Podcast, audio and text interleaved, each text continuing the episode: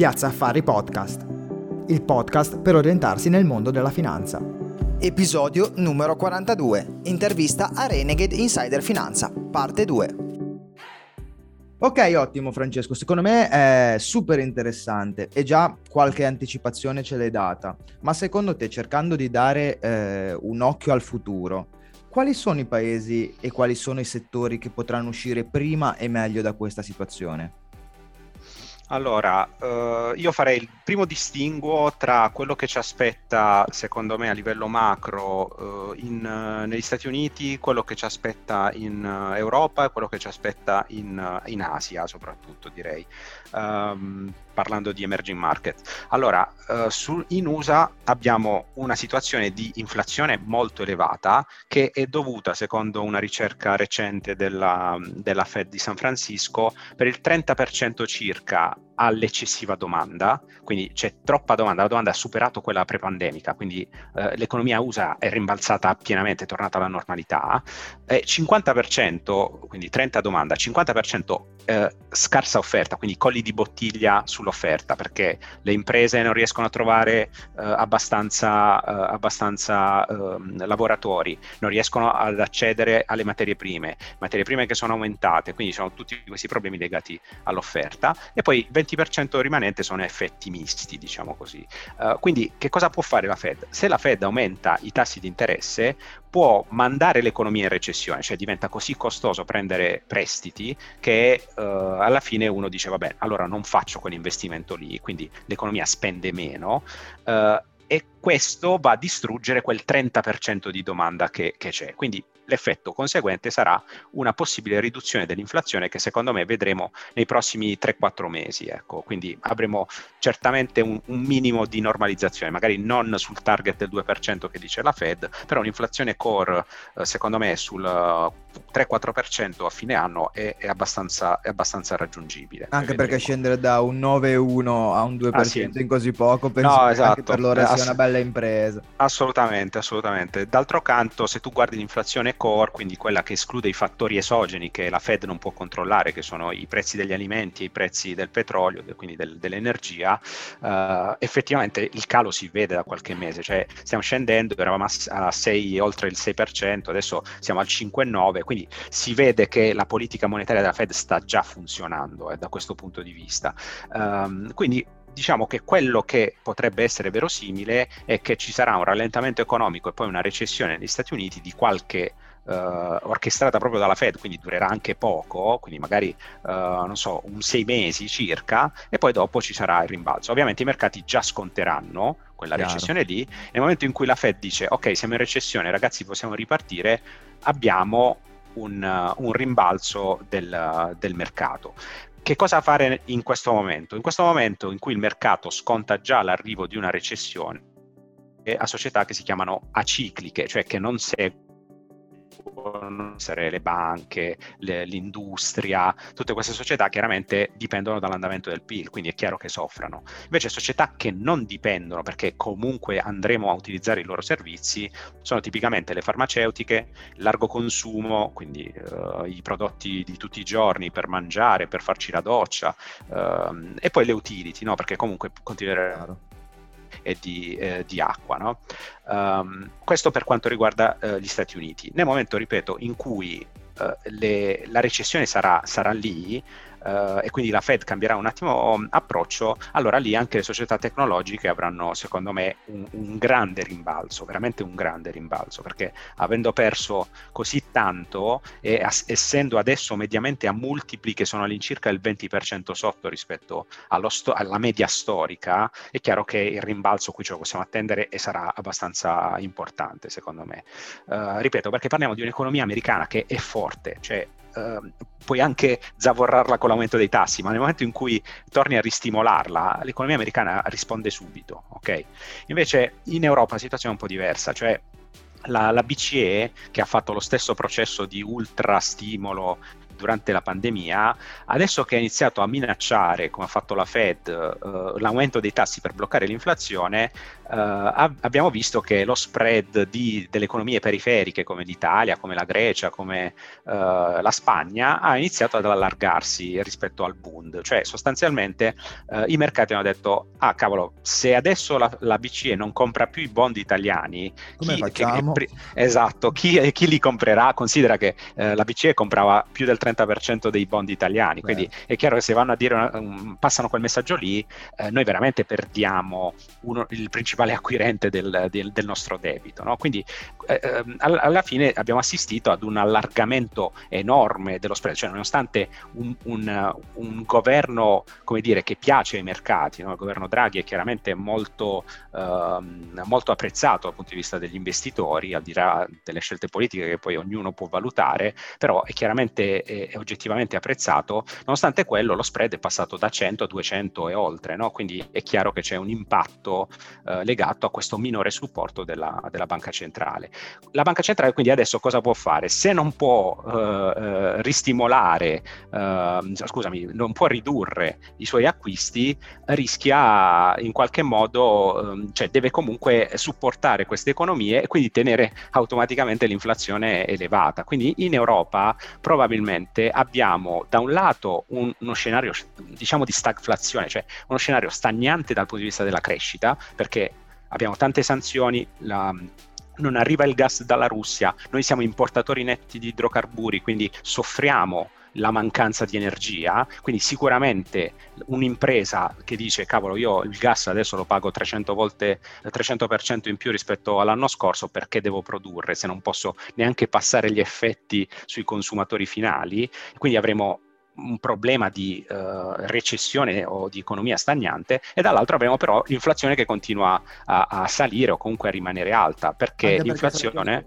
Perdonami se, se, se, ti interrompo, sono due inflazioni diverse, proprio quella americana esatto, e quella, esatto. E quella infatti, infatti volevo arrivare lì, cioè l'inflazione europea non è alla domanda. L'inflazione europea eh, perché non è legata alla domanda? Perché i livelli di consumi, i livelli di produzione industriale delle economie europee in molti casi non sono neanche arrivati ai livelli pre-pandemia. Cioè, questo ci dice che non è una domanda eccessiva qui, è semplicemente che non arrivano i fattori produttivi, cioè non arriva la benzina, non arriva il diesel, eh, perché vengono prodotti primariamente in Russia, no? Quindi abbiamo dei colli di bottiglia che non si risolveranno facilmente e questo ci porta a pensare che in Europa ci sarà una stagflazione e quando c'è una stagflazione è difficile investire in quel mercato lì. Quindi, per intenderci, avremo eh, un, un'inflazione alta che svaluta le obbligazioni europee, un'inflazione alta che svaluta gli asset uh, azionari europei.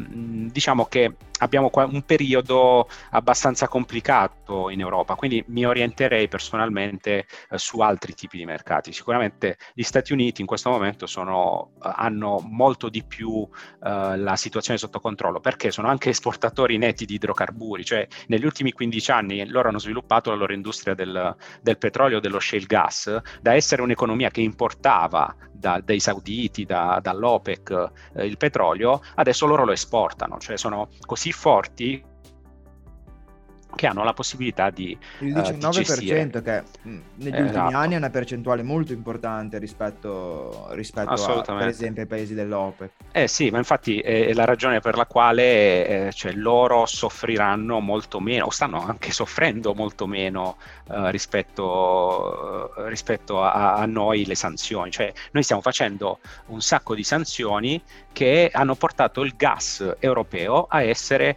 uh, qualcosa come 20-30 volte più costoso rispetto al gas che hanno negli Stati Uniti. Cioè, gli Stati Uniti hanno fatto le stesse sanzioni che abbiamo fatto noi, eh? però il problema è che loro il gas lo producono de- di esatto. loro, quindi prima lo utilizzano e poi quello che avanza lo esportano. È chiaro che nonostante abbiano costi di estrazione più elevati rispetto a quelli della Russia o quelli del Qatar, d'altro canto riescono a gestire una situazione eh, come quella che stiamo vivendo. Nel, nel, caso dell'Unione Europea invece, certo stiamo facendo tanto e possiamo fare ancora meglio sulle, sullo sviluppo del, delle rinnovabili o magari chissà sullo sviluppo del, del, nucleare, però al momento la situazione è che le rinnovabili valgono il 20% delle nostre risorse, delle nostre eh, risorse di energia, quindi non, non ci siamo ancora, siamo ancora un'economia fortemente dipendente dagli idrocarburi e, e questo ci farà soffrire nei prossimi, uh, nei prossimi, anni purtroppo. Poi vedremo insomma come, evolve, come evolverà la situazione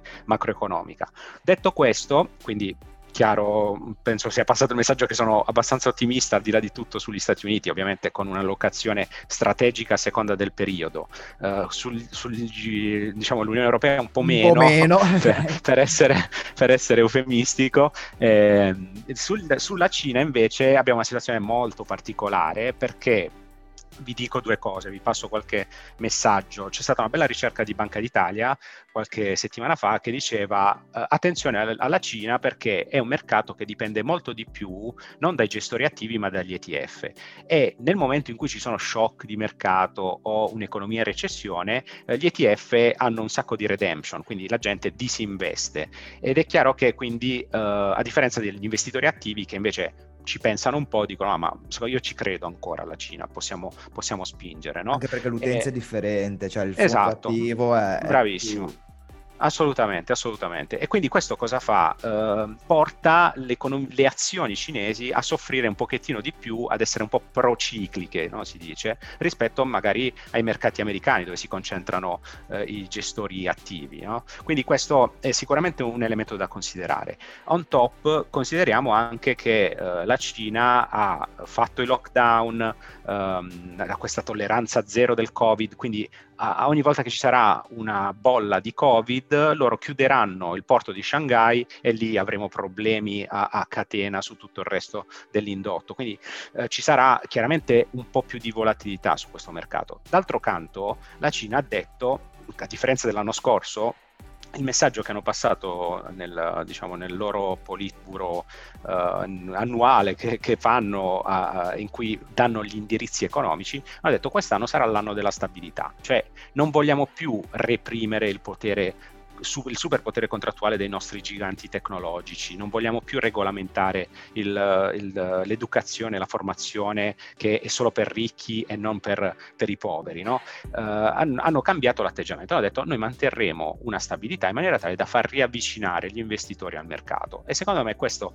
è un messaggio che piace ad un investitore perché dice ok non avrò più mal di testa e sorprese uh, negative, quindi da questo punto di vista io mi aspetto comunque uh, buone cose. On top top aggiungiamo che la, eh, diciamo, hanno dato un target di crescita del PIL del 5,5% quest'anno, che molto probabilmente non raggiungeranno per il lockdown che hanno fatto, però è chiaro che la banca centrale, la banca del popolo, deve, mettere, deve fare stimolo, cioè a differenza di tutto il resto del mondo, bravissimo, a differenza di tutto il resto del mondo in cui tutte le banche centrali eh, stanno togliendo denaro, la Banca del Popolo adesso sta mettendo denaro, sta abbassando i tassi, eh, eh, sta rendendo diciamo, i vincoli per prendere debito più semplici, più, più, laschi per le società ed è chiaro che questo aiuta anche le valutazioni azionarie, quindi soprattutto delle società eh, che si chiamano ad alta duration, cioè le società tecnologiche, cioè che hanno il, il, la maggior parte degli più in là nel tempo. No? Quindi questa è una notizia positiva secondo me che va assolutamente considerata. Quindi in generale direi che la Cina è sicuramente un mercato che a, a me piace, lo trovo interessante. Anche perché ecco. probabilmente sta vivendo il ciclo economico es- eh, opposto rispetto a Stati Uniti e Europa, nel senso che... Sì, sì, sì, alla fine guarda, è, è, è praticamente un, il mondo che sarebbe stato praticamente secondo me la Cina avuto la pandemia, tutte le banche centrali hanno fatto super stimolo, tranne la Banca del Popolo. La Banca del Popolo ha, eh, ha praticamente eh, eh, diciamo, ha gestito la cosa con un minimo indispensabile di stimolo. Questo ovviamente ha fatto apprezzare tanto eh, il renminbi rispetto al dollaro, perché chiaramente ce n'era molto meno rispetto ai dollari che ce n'erano molti di più, e questo ha aumentato anche la capacità di valuta di riserva, cioè di bene rifugio uh, del, dello yuan. Ora parliamo di un, uh, scusami, del renminbi. Il renminbi vale ancora il 3, 4, 5% delle transazioni internazionali no, di valuta rispetto a un dollaro che vale il 40 per, 45%. Insomma, parliamo ovviamente di un qualcosa che cioè, ci passa ancora il mondo, però è chiaro che la missione della Cina è anche quella, cioè di trasformare la sua valuta in qualcosa di, di importante. Quindi da questo punto di vista non faranno mai un eccessivo stimolo, ma un po' lo devono fare perché gli effetti uh, di un rallentamento economico uh, li, li, stanno vedendo con la loro politica zero Covid e devono comunque garantire un tasso di crescita sufficiente per la loro economia, perché ripeto, è un'economia che ha 400 milioni di benestanti e un miliardo di poveri, quindi è chiaro che deve continuare a crescere per alimentare questo, diciamo, la tenuta media, il, il benessere medio della, uh, dei, della loro popolazione. Esattamente, esattamente, perché eh, l'economia cinese si sta spostando da un'economia di esportazione a un'economia di consumo, ok? Si sta creando quella che è la middle class in Cina, quindi tanto più c'è consumo, quindi tanto più si favoriscono le politiche di consumo in Cina, e questo lo, come lo fai? Ovviamente riducendo il costo del denaro, eh certo. E, e, questo fa, fa, tutta la differenza del mondo. Cioè, quindi, um, secondo me, le potenzialità della Cina sono, sono, in questo momento molto molto importanti, al di là degli effetti tecnici, degli ETF, eccetera, eccetera. Quindi secondo me è da tenere in considerazione. Per quanto riguarda gli emergenti, in generale si sa che un dollaro forte, come lo stiamo vivendo adesso, è negativo per gli emergenti, perché sono tutti stati che importano e se importano le commodity, se importano il, uh, il petrolio, l'energia, adesso gli costa molto di più rispetto a prima, quindi generalmente uh, è una cosa negativa, a meno che non siano economie che esportano quella commodity. Ovviamente mi riferisco al Brasile, il Brasile è un'economia esportatrice di petrolio e quindi chiaramente ne, ne va a beneficiare, no? oltretutto con un rischio politico che sta, si sta riducendo, no? perché se esce fuori Bolsonaro e, e, passa Lula alla presidenza di ottobre, alle elezioni di ottobre, è chiaro che uh, gli, diciamo che... Gli, eh sì, tieni conto che il CDS del, del Brasile va praticamente a scendere, quindi la percezione del rischio da parte di un investitore è nettamente inferiore, quindi uh, aumenteranno anche il, il, valore delle quotazioni. Ecco, questo, questo, sì. Però, insomma, questo è un po' uh, lo, lo, scenario in generale. Secondo me, sicuramente Stati Uniti è un cavallo su cui puntare sempre, al di là degli scenari, ovviamente con... Intelligenza, quindi sapendo che adesso stiamo entrando in recessione, quindi meglio puntare su titoli aciclici o su comunque ETF o fondi aciclici, tra virgolette, e poi dopo ripuntare su, sulle società tecnologiche. Esatto, esatto. Vorrei chiudere la nostra, la nostra chiacchierata di oggi andando a trattare un tema che in parte già nelle domande abbiamo visto, ma che sta avendo un'importanza sempre più rilevante, soprattutto in questo 2022, che sono appunto, Francesco, le materie prime, no? È uno dei pochi asset che ha dato buoni ritorni in quest'anno complicato e molti eh, pensano che siamo proprio davanti ad un super ciclo. Tu che pensi delle materie prime e come le vedi in un futuro?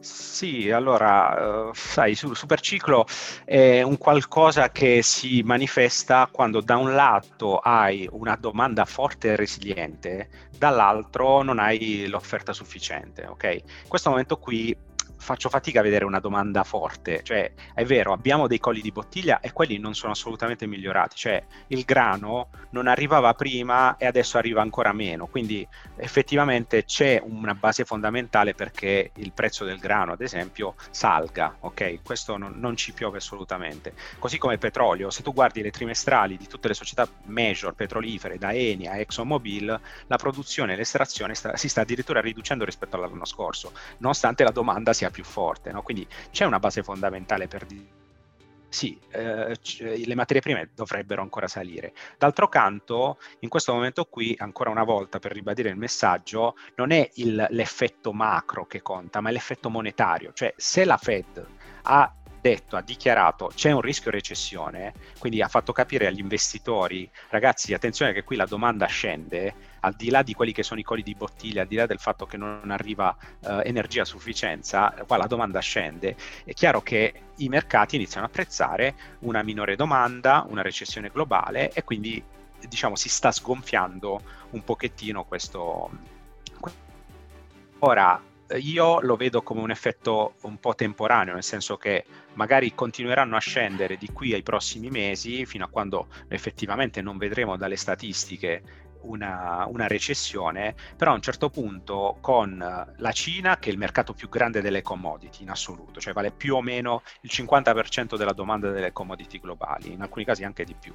Um, eh, con la Cina che continua a stimolare perché deve crescere, con gli Stati Uniti che poi usciranno dalla recessione e con dei colli di bottiglia che, boh, chissà, non è che vedo che si stiano risolvendo, anzi in realtà uh, se la guerra va avanti avremo sempre, eh sì, avremo una situazione abbastanza particolare, allora è chiaro che le uh, le materie prime torneranno a salire. Ecco, questo, però al momento eh, l'idea che sta un po' che è in giro è che c'è una recessione alle porte, quindi è chiaro che le materie prime adesso ritraccino. Um, è una situazione da riguardare, secondo me, verso inizio dell'anno prossimo. Dall'inizio dell'anno prossimo, secondo me, le cose saranno un po' diverse e uh, potrebbe essere interessante piazzare una scommessa su, su questo tipo di asset class. Ti, ti riporto banalmente un po' quello che è successo nel diciamo, nelle esperienze passate, cioè negli anni 2000, quando c'è stato quel super ciclo delle commodity, quello è stato alimentato dalla fortissima domanda perché i paesi emergenti, soprattutto la Cina, si sono aperti al capitalismo, cioè hanno iniziato a internazionalizzare,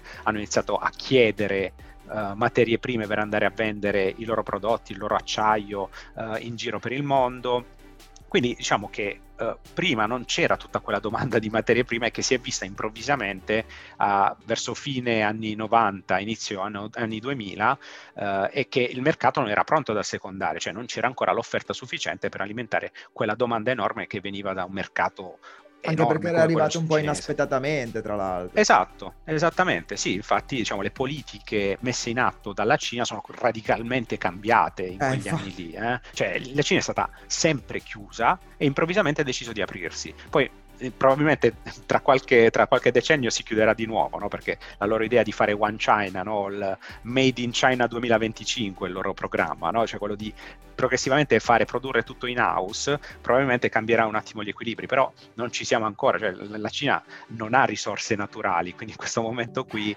eh, ha, ha necessità, esatto, esattamente, per il momento siamo, siamo lì e quindi quello ha alimentato negli anni 2000 questo commodity super cycle. Poi che è successo? Scoppia la crisi dei subprime nel 2000 2008 eh, la gente non spende più, recessione globale che dura due anni, è chiaro che viene meno la domanda, tutte le commodity implodono e questo è proprio eh, il risultato evidente. Poi dopo riprende il nuovo ciclo, la gente ritorna a spendere, di nuovo 2010 nuova nuova crescita, eh, ancora una volta alimentato sia dal rimbalzo delle economie occidentali che dalla Cina, poi boom, scoppia la bolla, delle, della bolla cinese, no? cioè troppa crescita fattorizzata, eh, una crescita che in realtà non si bacia con le effetti fondamentali, ancora una volta crollo, o meglio, prima stabilizzazione e poi dopo crollo, se ricordo bene. Anche 2016, perché io mi ricordo bene, quella crescita sembrava l'Eldorado, capito? Cioè tutti, tutte le banche, certo. tutti i fondi andavano lì e, e mm, chiaramente... Esatto, esatto. Come mi puoi però... insegnare tu quando tutti puntano su un cavallo, alla fine non è detto che ma quel infatti, cavallo sia realmente quello che c'è.